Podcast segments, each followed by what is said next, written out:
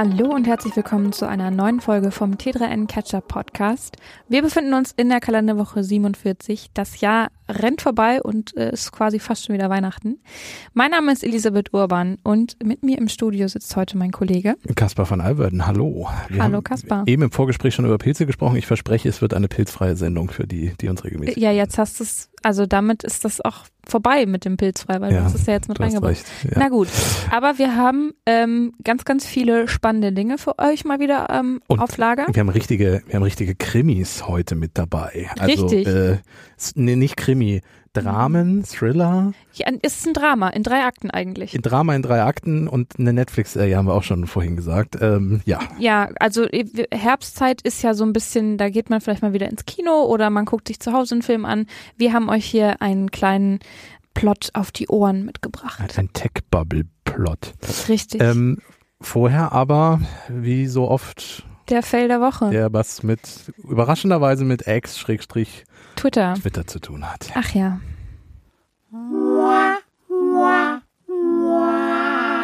Der Fail der Woche. Das ist quasi schon fast Tradition und eigentlich möchten wir das auch nicht, aber Nein, es passiert geht, halt immer wieder. Es geht, es geht nicht anders. Wenn, so. wenn Twitter wieder Blödsinn macht, Schrägstrich X, dann müssen wir nun mal. Deswegen, Kasper, erzähl mal, was ist denn passiert? Wir halten es kurz. Ja, es ist wieder mal etwas, ich weiß nicht, ob ihr die, ähm, wir haben ja im Interview-Podcast-Stream, wir haben ja verschiedene Formate und wir haben ja auch den Interview-Podcast, äh, T3 Interview und dort haben wir zu zwölf Jahren, äh, zwölf Jahren wollte ich schon sagen, es fühlt sich an wie zwölf Jahre, zwölf Monate Elon Musk. Das war im vergangenen Monat, hat sich das gejährt. Bei bei Twitter, bei genau, X als bei, bei Twitter X ähm, haben wir eine äh, Episode aufgenommen und da haben wir im Rückblick über einen ähnlichen Fall schon mal gesprochen. Das hat er nämlich schon mal gemacht, der liebe Elon Musk. Das macht er ganz gerne.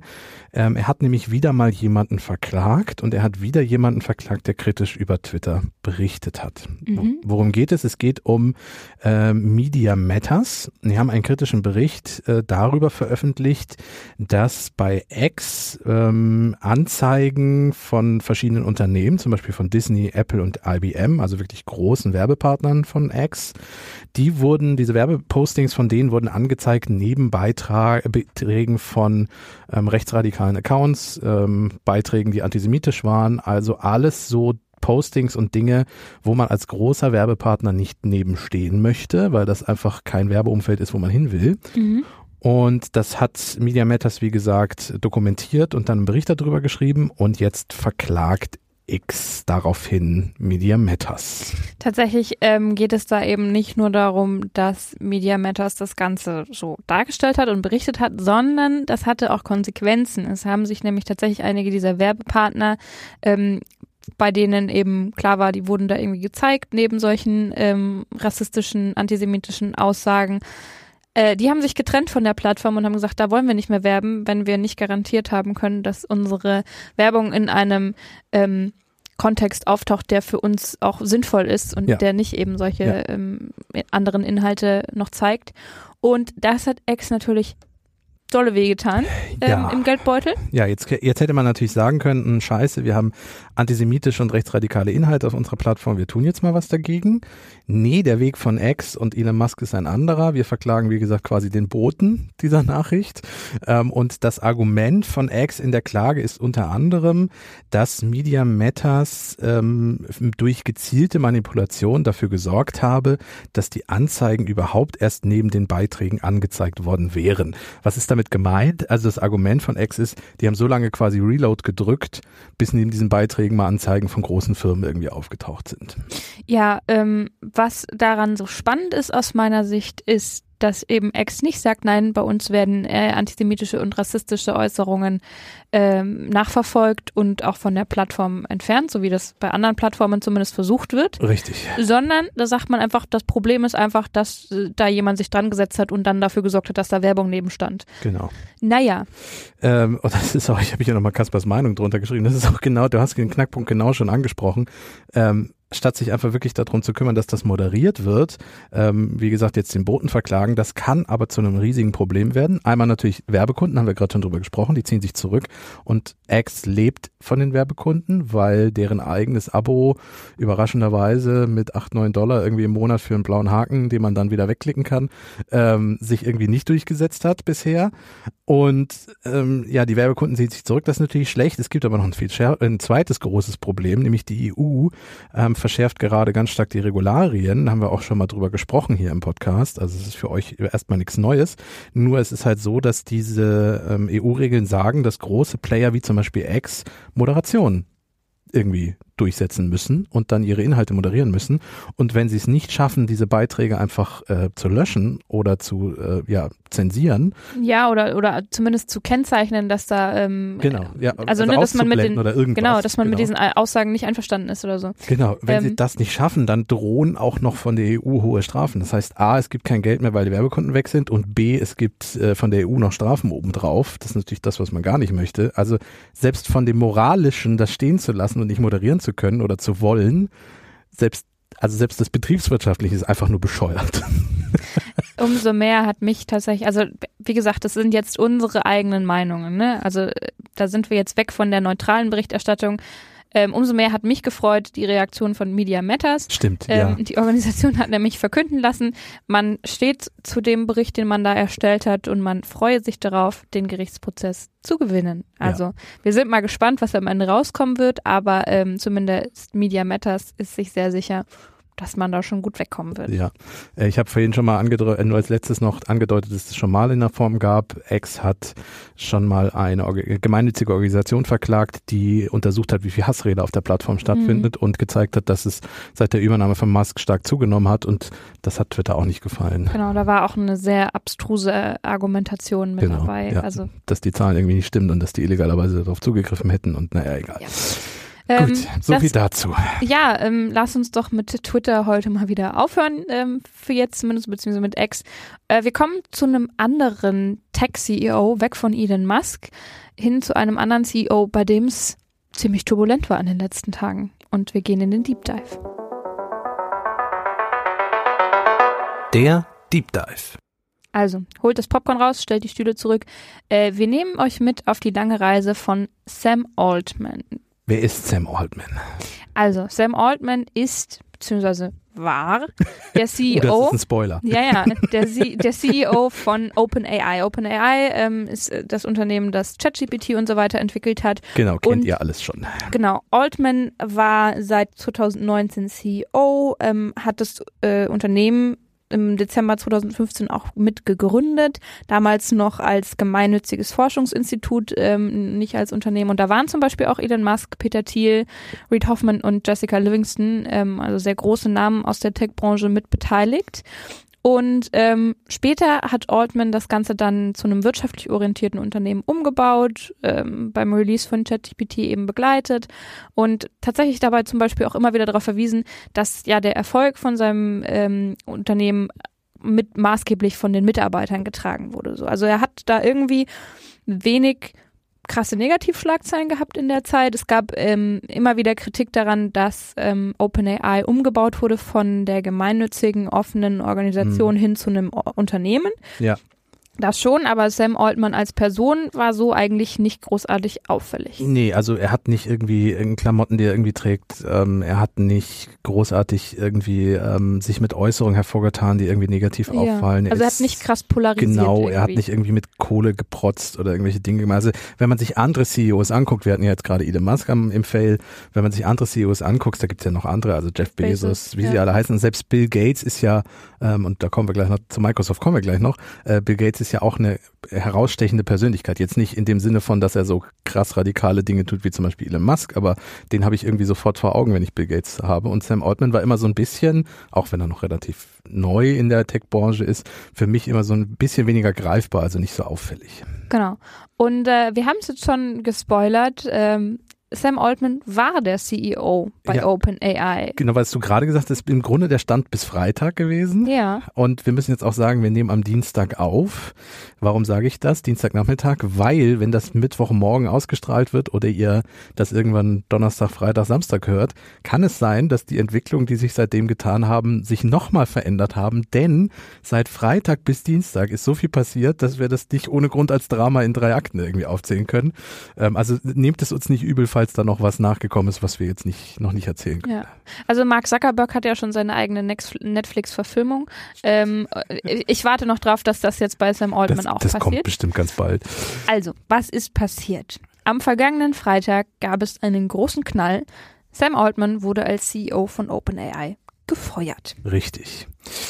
Ähm, dort heißt es, ich glaube, das war, äh, ist das hier eine Ankündigung gewesen? Ja, genau. Das ist Genau. ein, also OpenAI hat einen, einen Blogpost Ein veröffentlicht Statement, genau, ja, und ähm, das war quasi vom Vorstand genau. In, an die Öffentlichkeit in diesem formuliert. Blogpost, ich zitiere jetzt, der Rücktritt von Herrn Altman folgt auf einen Überprüfungsprozess durch den Vorstand, der zu dem Schluss kam, dass er in seiner Kommunikation mit dem Vorstand nicht durchgängig offen war, was dessen Fähigkeit, seine Verantwortung wahrzunehmen, behindert hat.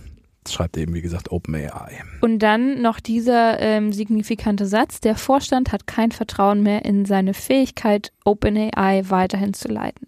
Das heißt, Sam Altman wurde abgesägt vom Vorstand, Richtig. weil er wohl ähm, nicht alles, was er irgendwo geplant hat oder so, an den Vorstand berichtet hat. Genau. Ich habe dann Freitagabend noch gedacht, uiuiui, ähm, weil das ist von einem Schlag auf den anderen per Pressemitteilung vom Vorstand irgendwie abgesägt. Passiert zwar ab und an im Silicon Valley, aber die Art und Weise war schon irgendwie beeindruckend.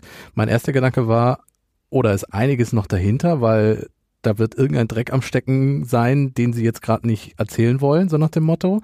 Weil es werden ja gerne mal Leute irgendwie abgesägt und hinterher kommt dann raus, die haben irgendwie, weiß ich nicht, die waren korrupt oder was auch immer.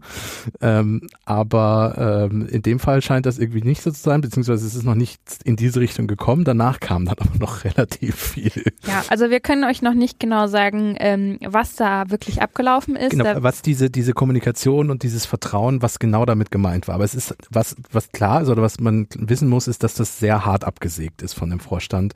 Ähm, weil oft heißt es ja auch, ähm, zieht sich zurück, um mehr Zeit mit der Familie zu verbringen oder irgendwie sowas. Genau, Oder Also, dass man die hat sich im Personen. gegenseitigen Einvernehmen getrennt. Genau, also so diese ne- üblichen Formulierungen. ja, So, und die stehen da gar nicht drin. das, wir, wir gehen auch gleich noch ein bisschen auf den äh, zeitlichen Ablauf a- ein. Ja. Der zeigt nämlich auch, da ist ähm, gefühlt mit sehr heißer Nadel gestrickt worden Ja. irgendwie.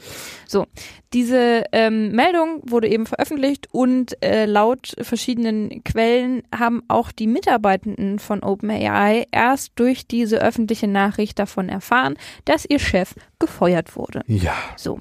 Und Altman selbst hat dann auf X, ehemals Twitter, geschrieben, ich habe meine Zeit bei OpenAI geliebt. Es war für mich persönlich und hoffentlich auch für die Welt ein wenig transformativ. Und dann hat er noch ein zweites Posting veröffentlicht. Die Erfahrung seiner Entlassung sei eine Art, als ob man seine eigene Grabrede liest, während man noch am Leben ist. Also Auch für ihn scheint das relativ Uiuiui. überraschend gekommen zu sein. richtig. Ähm, Aber auch hier wieder zu seiner Persönlichkeit. Also ich kenne den Mann nicht, Mhm. aber ich kenne, ich ahne, dass andere CEOs anders reagiert hätten. Das äh, stimmt. Ja. Was er äh, noch alles getan hat, nachdem er ähm, so gefeuert wurde, das hören wir auch noch gleich. Äh, was klar ist, ist allerdings, äh, Altman geht nicht alleine, sondern Genau. auch äh, Greg Brock Brockman, der ähm, Open, auch OpenAI mitgegründet hat und ähm, Präsident war.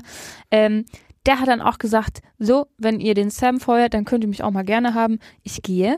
Ähm, und er hat auf X in einem Post beschrieben, wie die Sache wohl abgelaufen sein soll. Er schildert das Ganze so. Gestern Abend erhielt Sam eine SMS von Ilya mit der Bitte um ein Gespräch am Freitagmittag. Sam nahm an einem Google-Meeting teil, bei dem der gesamte Vorstand außer Greg anwesend war. Ilya erzählte Sam, dass er gefeuert wurde und dass die Nachricht sehr bald veröffentlicht würde. So. Übrigens auf Twitter haben sich dann sehr viele Leute darüber amüsiert, dass da noch äh, Google Meets benutzt wird bei OpenAI. Hey, wir nutzen das auch noch. ähm, ja, aber wir sind keine internationale KI-Firma. Und wir gehören nicht zu Microsoft. So, also Ilya ist übrigens auch ein Firmenmitgründer von, von äh, OpenAI. Ähm, und das war quasi Schritt eins. Schritt 1, dieses Google-Meeting, bei dem Sam gefeuert wurde. Genau. Dann ging es weiter. Um 12.19 Uhr erhielt Greg eine SMS von Ilya, in der er um einen kurzen Anruf bat. Um 12.23 Uhr schickte Ilya einen Link zu Google Meet. Greg wurde mitgeteilt, dass er aus dem Vorstand entfernt wurde. Er war aber wichtig für das Unternehmen und würde seine Rolle behalten und dass Sam entlassen worden war. Also eigentlich hätte Greg nicht gehen müssen, sondern hätte nur seine Position verändert bekommen. Ähm, aber der hat dann gesagt, so, nicht mit mir. Etwa zur gleichen Zeit veröffentlichte OpenAI den Blogbeitrag, in dem das Ganze verkündet wurde. Genau, den wir eben schon zitiert haben, der ähm, ja, so Formulierungen vermissen lässt, die sonst normalerweise drin waren. Genau. Und dann heißt es weiter, soweit wir wissen, wurde das Management-Team kurz danach darüber informiert, mit Ausnahme von Mira, die in der Nacht davor schon benachrichtigt wurde. Jetzt fragt ihr euch vielleicht, wer ist denn Mira nun? Mira ist die CTO von OpenAI, die nach der Entlassung vom Vorstand als Interim-CEO eingesetzt wurde. Also die hat äh, dann mal kurzfristig den Posten von Sam Altman genau. eingenommen. CTO, Chief Technical Officer, also für die ganze Technik quasi zuständig und äh, CEO, Chief Executive Officer, also quasi der, der oberste Chef im Grunde. Und äh, der Tech-Lead wurde jetzt dann befördert zum Interims obersten Chef. Genau. Mira Murati ähm, heißt die gute Frau. Wie gesagt, war seit 2018 Chief Technology Officer von OpenAI und äh, ja, sie so. war dann relativ kurzzeitig ähm, genau. die Interims. Jetzt kann man sagen, okay, es ist immer noch eine sehr spontane Geschichte. Irgendwie hat die Kommunikation nicht so richtig funktioniert und die, ich sag mal, rechte Hand des bisherigen Chefs sagt dann, ja, dann gehe ich halt mit, weil das ist nicht geil, dass er geht. So. Genau, und es gibt einen Interimschef und genau. naja. Das ist jetzt erstmal zwar doch in der Kürze relativ dramatisch, aber jetzt noch nicht so großartig, besonders dass wir sagen, wir hätten jetzt Popcorn rausholen müssen. Das war es aber noch nicht, oder? Ja, wir haben, wir haben diverse Erzählstränge.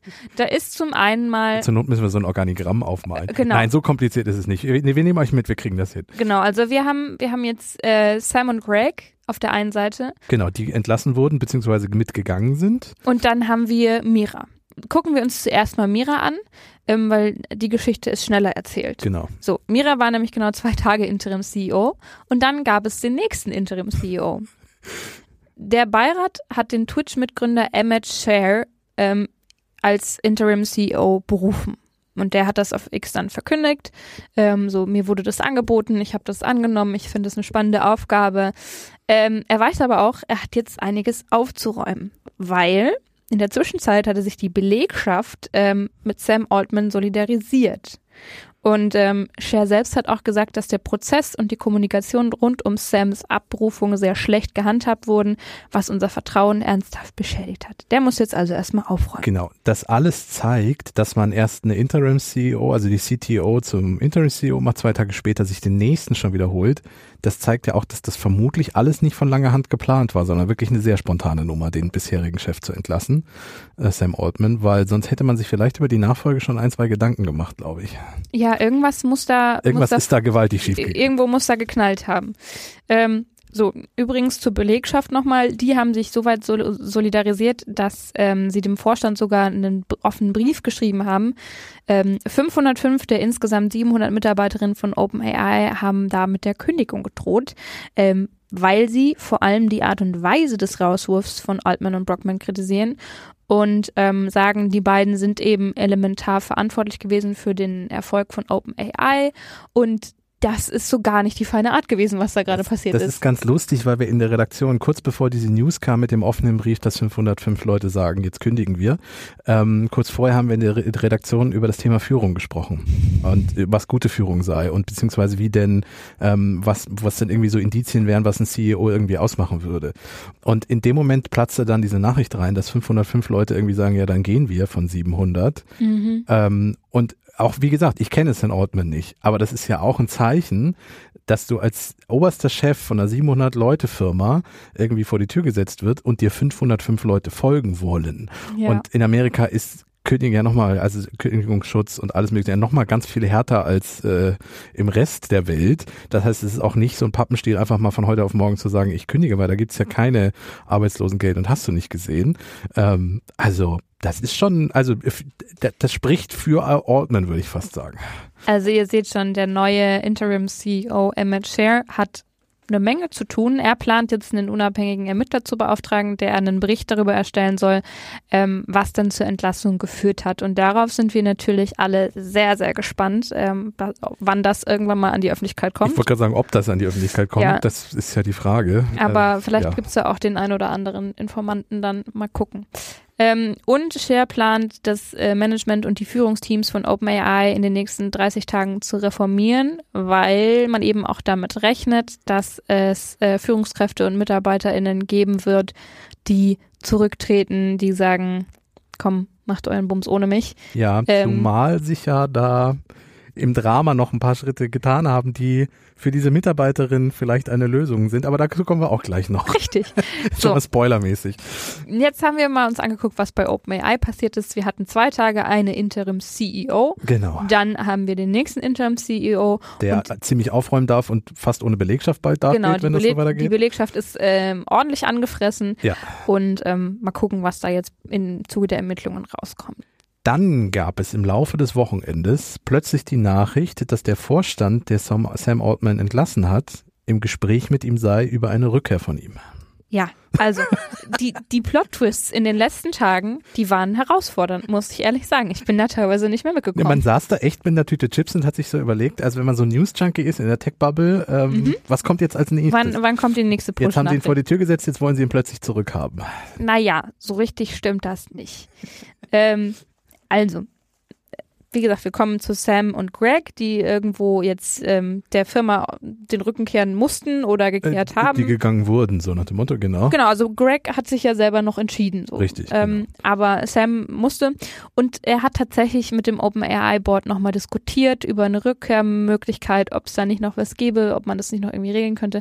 Aber das Board hat gesagt, nein, keine Chance. Ähm, zumindest so die Außendarstellung.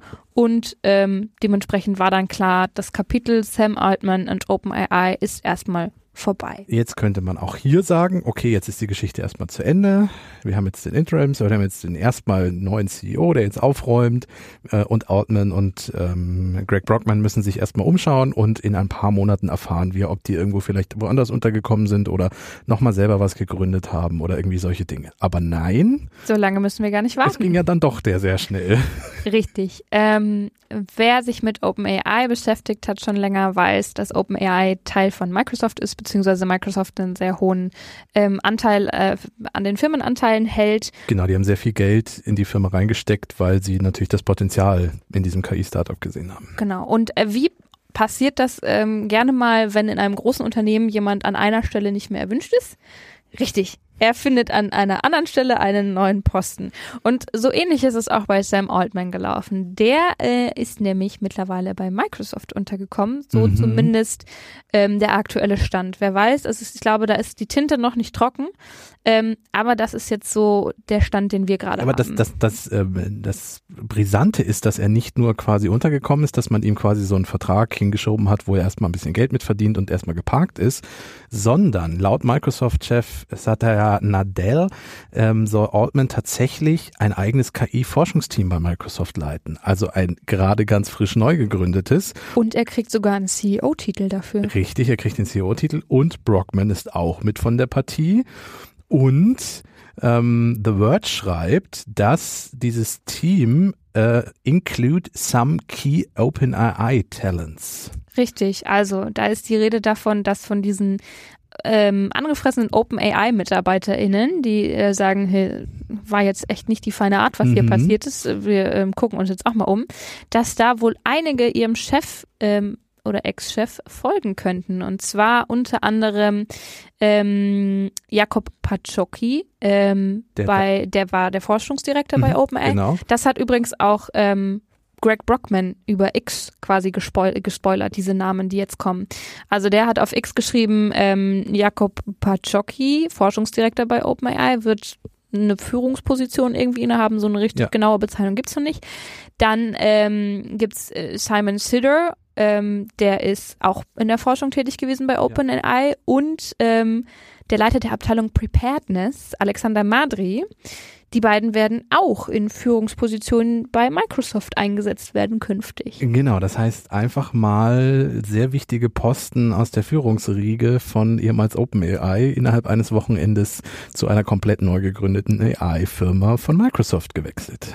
Genau, also wie gesagt, Firma ist es, ähm, soweit ich weiß, noch nicht, aber es ist eine Abteilung. Äh, genau, ja, also es ist jetzt nicht so, stimmt, du hast recht, es ist nicht so, dass sie ein neues OpenAI aufgemacht haben, sondern bei Genau. Microsoft eine neue KI-Abteilung gegründet. Und es ist eine Abteilung, die einen CEO hat. Das ist bei Microsoft, könnt ihr euch vorstellen, so ähm, zum Beispiel die Abteilung Xbox. Da gibt Stimmt, es auch einen genau. CEO. Also Ja. es sind schon wirklich große, große Verantwortungsbereiche. Genau, es ist keine Ähm, Tochterfirma im eigentlichen Sinne, die dann unabhängig agiert, so wie Genau. OpenAI das ja quasi war. Da hat man zwar nur investiert, man war nicht so wirklich involviert.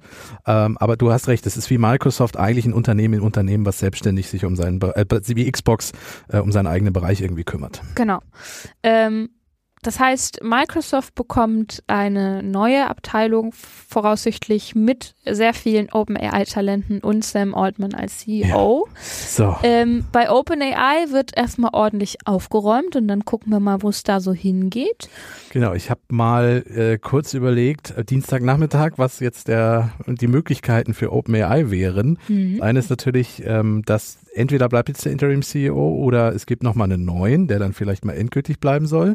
Ähm, der untersucht dann, was da schief ging. Der Rauch legt sich ein bisschen und man arbeitet halt normal weiter. Ähm, Microsoft hat, wie gesagt, dieses Team gegründet. Ähm, ist halt, da ist ein ganzer Konzern dahinter und wenn die die so machen lassen, wie sie das bei OpenAI gemacht haben, nämlich relativ unabhängig, dann sind da ja so viele Talente jetzt schon dazugestoßen und wahrscheinlich folgen auch noch welche, dass das durchaus erfolgreich sein könnte und damit dann Konkurrenz für OpenAI, was die nicht freuen werden darf, sollte. Ja, wobei ich da auch mal gespannt bin, wie das so sein wird, weil ähm, Microsoft ja immer noch sehr hohe Anteile hat an OpenAI. Genau, also es wäre ja. eigentlich blöd, wenn sie das quasi komplett auf Konkurrenz äh, münzen. Also entweder sie erschaffen da irgendwas Neues oder der Plan ist irgendwann OpenAI halt komplett zu schlucken, wenn es Ja, gerade oder, oder das günstig ist. Investment zurückzuziehen, man weiß es nicht. So. Und da, eine Frage, die für mich noch offen ist, was ist mit dem Vorstand, der das Ganze eigentlich ausgelöst hat? So, also der wird hoffentlich entweder wirklich gute Gründe für sein Handeln gehabt haben Mhm.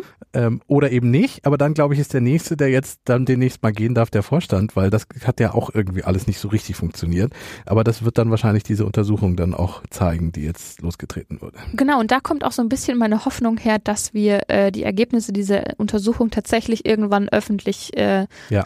zumindest in Teilen einsehen können oder ähm, berichtet bekommen, weil der Vorstand sich erklären möchte Ja. und diese Hauruck-Aktion, diese ähm, scheinbare, ähm, durch diesen Bericht untermauern wird im Zweifel und sagen wird, hey, das ist das und das ist passiert. Ähm, da waren super viele Menschen ähm, angepisst, dass wir das so und so abgewickelt haben, aber das und das ist vorgefallen. Vielleicht versteht ihr jetzt unsere Position, warum wir das so schnell gemacht haben. Ähm, genau, also wir bleiben dran. Es ist ein, es ist ein Cliffhanger. Wie gesagt, ich glaube auch nicht, dass das das letzte Kapitel war. Ich hoffe, dass wir nicht in der Geschwindigkeit weitermachen, wie sie jetzt war. Also, dass wir nicht alle zwei Stunden eine News irgendwie zu dem Thema bekommen. Ja, das war schon, also da, Ein bisschen Ruhe für alle Beteiligten wäre vielleicht auch ganz gut. Äh, Aber ich bin sicher, das war nicht das letzte Kapitel. Also wir werden in dem Update sicherlich noch ein oder zweimal darüber hören. ja. Wobei, es war auch mal wirklich eine spannende Sache. Ich, ja, ein, Also- ein, ein, ein, ein Tech CEO Krimi Bubble Dingensbubbens. Genau.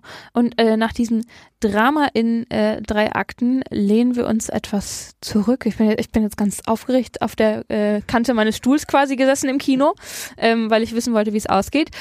Jetzt wird es ein bisschen entspannter. Bisschen ruhiger, fast weihnachtlich.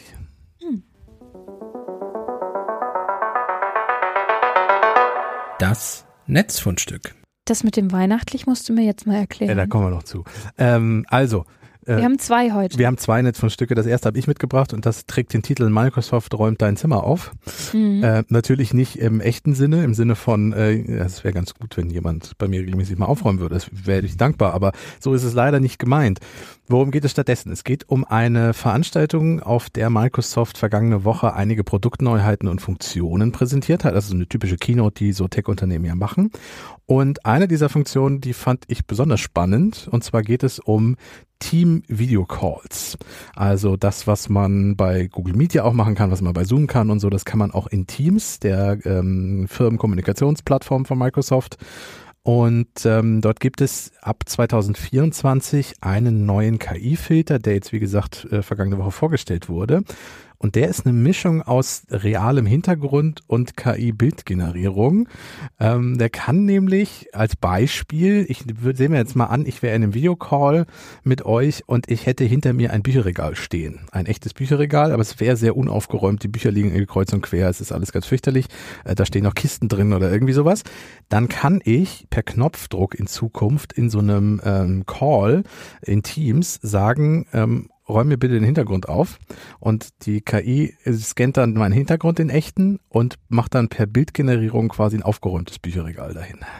Ich frage mich, ob dann, naja, wobei, habe gerade überlegt, ob dann Leute noch weniger bei sich aufräumen im Homeoffice, ähm, weil man dann ja nicht mehr irgendwie einen Hintergrund irgendwie repräsentativ haben muss, aber du konntest ja jetzt auch schon alles wegfiltern im Zweifel. Genau, du konntest ja einfach irgendeinen äh, genau. äh, komplett faken Hintergrund reinmachen. So, Kaspar, du hattest noch was von Weihnachten erzählt. Genau, das äh, hört nicht auf beim Aufräumen. Ich kann jetzt auch sagen, ich hätte gerne eine Lichterkette an meinem Bücherregal oder ähm, in den Fenstern, die hinter mir zu sehen sind, ein bisschen Schnee und Frost und es soll schneien und solche Dinge. Also dieser KI-Filter, der kann mehr als nur aufräumen, der kann auch wirklich ähm, dekorieren und solche Dinge. Ach schön. Ja. Ähm, würdest du das benutzen so? Ja, das ist die große Frage. Ich habe gerade schon überlegt. Also ich sitze im Homeoffice meistens eh so, dass von eventuellem Chaos nichts zu sehen ist. Also ich habe, äh, wenn, ich. wenn ich am Schreibtisch sitze, dann ist die Wand hinter mir zu sehen. Mhm. Da sind zwar ein paar Bilder, aber das ist jetzt nicht unaufgeräumt. Dann, wenn ich in der Küche sitze, ist die Balkontür zu sehen. Das heißt, der ganze Küchendresen und Abwasch und alles steht auf der anderen Seite, die man nicht sieht. Und wenn ich im Wohnzimmer sitze, dann ist ja die Wand hinter der Couch zu sehen. Also auch nicht das Drama, was dann sich eventuell vor der Kamera befindet. Mhm. Ich bin ähm, in Meetings relativ, wenn ich im Homeoffice bin, ich bin sehr viel im Büro, aber wenn ich im Homeoffice bin, dann bin ich in Meetings häufig stehen zu sehen, ja. weil ähm, ich den Tisch so weit hochfahre, dass man dann auch Dinge ab einem gewissen Level nicht mehr Gar sieht. nicht mehr sehen kann. Also die, die genau. Wäscheberge, wenn sie nicht zu hoch sind, sieht man nicht. Jetzt zum Beispiel, wenn da im Hintergrund ein Wäscheständer steht oder so, ah, dann okay. sieht man den, wenn ich sitze, weil dann steht er quasi hinter mir. Aber wenn ich den Tisch hochfahre, dann sieht man ihn nicht mehr. Okay. Jetzt könntest du ihn weihnachtlich dekorieren dann in Zukunft im Teams-Meeting. Ja, äh, kann ich nicht, weil äh, die Funktion steht tatsächlich nur für zahlende Teamskunden bereit und ja. das bin ich nicht. Nein, wir nutzen kein Teams bei uns in der Firma und wie gesagt auch erst ab 2024. Microsoft hat auch noch nicht verraten, wann genau 2024. Dann ähm, ist das mit der Weihnachtsdeko für dieses Jahr eh hinfällig. Das stimmt, aber du kannst wahrscheinlich Ostern dann, wenn es früh genug ist.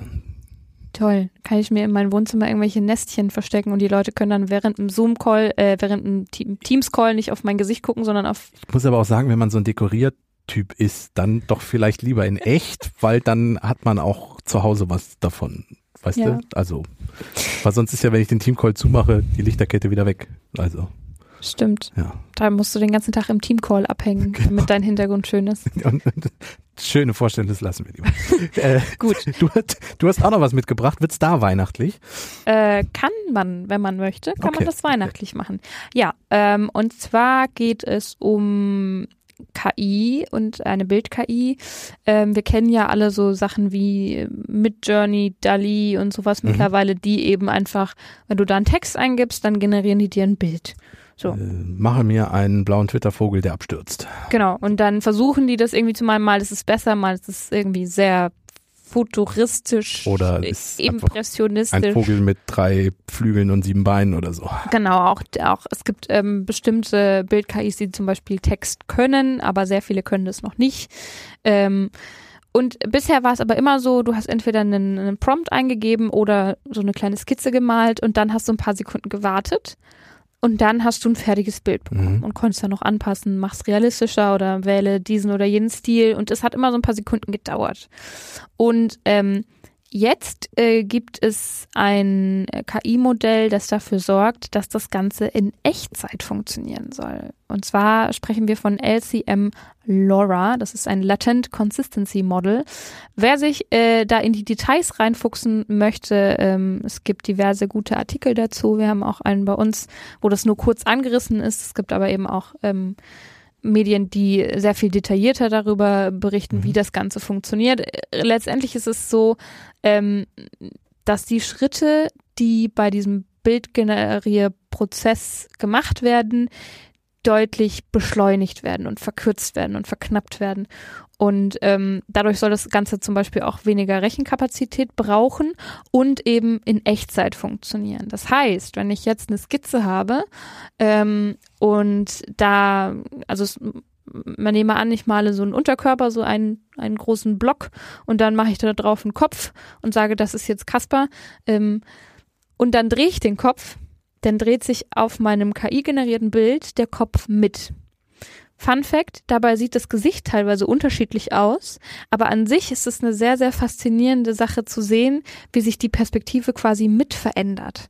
Ich habe sowas ähnliches vor ein paar Tagen ausprobiert und zwar ähm, greift die KI auf deine Kamera zurück und filmt dich ab und nimmt das, das Video dann als Grundlage für eine Bildgenerierung. Du kannst zum Beispiel sagen, äh, lass mich aussehen wie James Bond. So. Mhm. Und dann bewegst du dein Gesicht in der Kamera und dann bewegt sich auch dieses Bild mit einem Versatz von zwei, drei Sekunden und dreht dann auch diese KI-generierte Bilddarstellung. Das funktioniert noch nicht so, dass ich sage, das ist jetzt schon 100% optimal. Aber wir wissen ja, wie solche KIs sind. Lass die noch ein paar Monate machen, dann wird das schon sehr beeindruckend werden.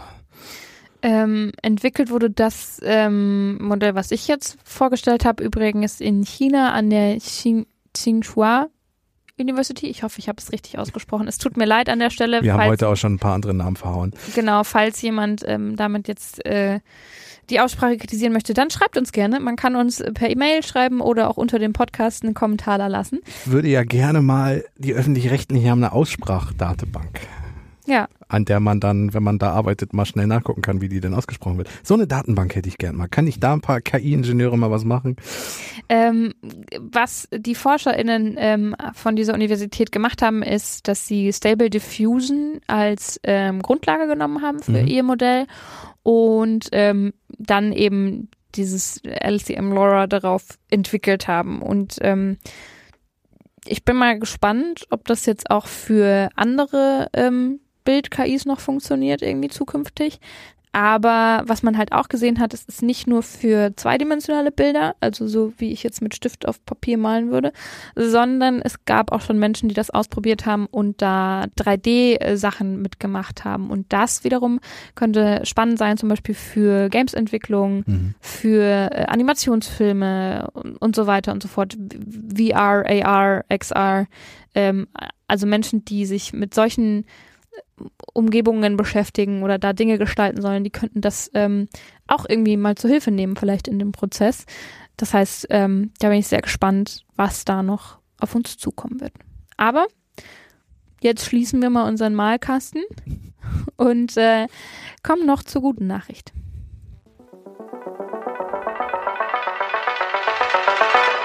Die gute Nachricht. Und äh, in der guten Nachricht reisen wir nach Frankreich. Oh la la, schon wieder. Ja, ähm, stimmt. Letzte Woche waren wir auch da. Genau. Da haben wir auch uns, beim Netzfundstück, äh, äh, bei der guten Nachricht. Ja, da, äh, letzte Woche haben wir uns mit dem Thema Cybermobbing beschäftigt und einer Neuerung, die es da gibt. Diesmal geht es um die Gesundheitsversorgung. Richtig, denn Frankreich hat ein äh, ähnliches Problem wie Deutschland auch, und zwar den Mangel an Ärztinnen vor allem im ländlichen Raum. Also äh, in, in Hannover einen Hautarzttermin zu machen, dauert drei Monate. Ähm, auf dem Land ist es durchaus noch schlimmer. Da gibt's ja dann teilweise nicht mal mehr den Hausarzt. Ähm, es geht gar nicht um Spezialärzte, sondern wirklich um den Hausarzt. Ja, die dann, wo die Praxen einfach voll sind und genau, keine Neupatienten zum Beispiel genommen Oder ähm, Ärzte gehen in Rente und finden keine Nachfolger ähm, und Nachfolgerinnen und solche Dinge. Und jetzt hat man sich in Frankreich ein Modell überlegt, was zumindest ein bisschen eine Linderung sorgen soll für das Problem, ähm, nämlich, dass in rund 300 Regionalbahnhöfen äh, Telemedizinpraxen sich äh, auf, oder nicht sich aufmachen, sondern aufgemacht werden. Ähm, Telemedizin als Hörerin und Hörer von Terra Ketchup kennt ihr das natürlich.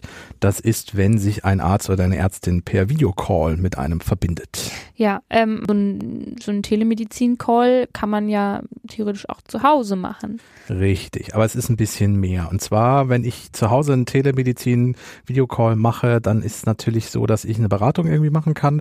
Aber spätestens bei sowas wie Blutabnehmen, Impfen, also alle ähm, Behandlungen, die ambulant vor Ort gemacht werden könnten, irgendwie bei einem Hausarzt, die gehen dann natürlich nicht. Das stimmt. Bei diesen 300 Regionalbahnhöfen Zentrum ist einmal der Gedanke, dass die Leute da eh dran vorbei müssen, weil sie ja mit der Regionalbahn vielleicht nach Hause fahren. Also das liegt vielleicht eventuell eh auf dem Weg.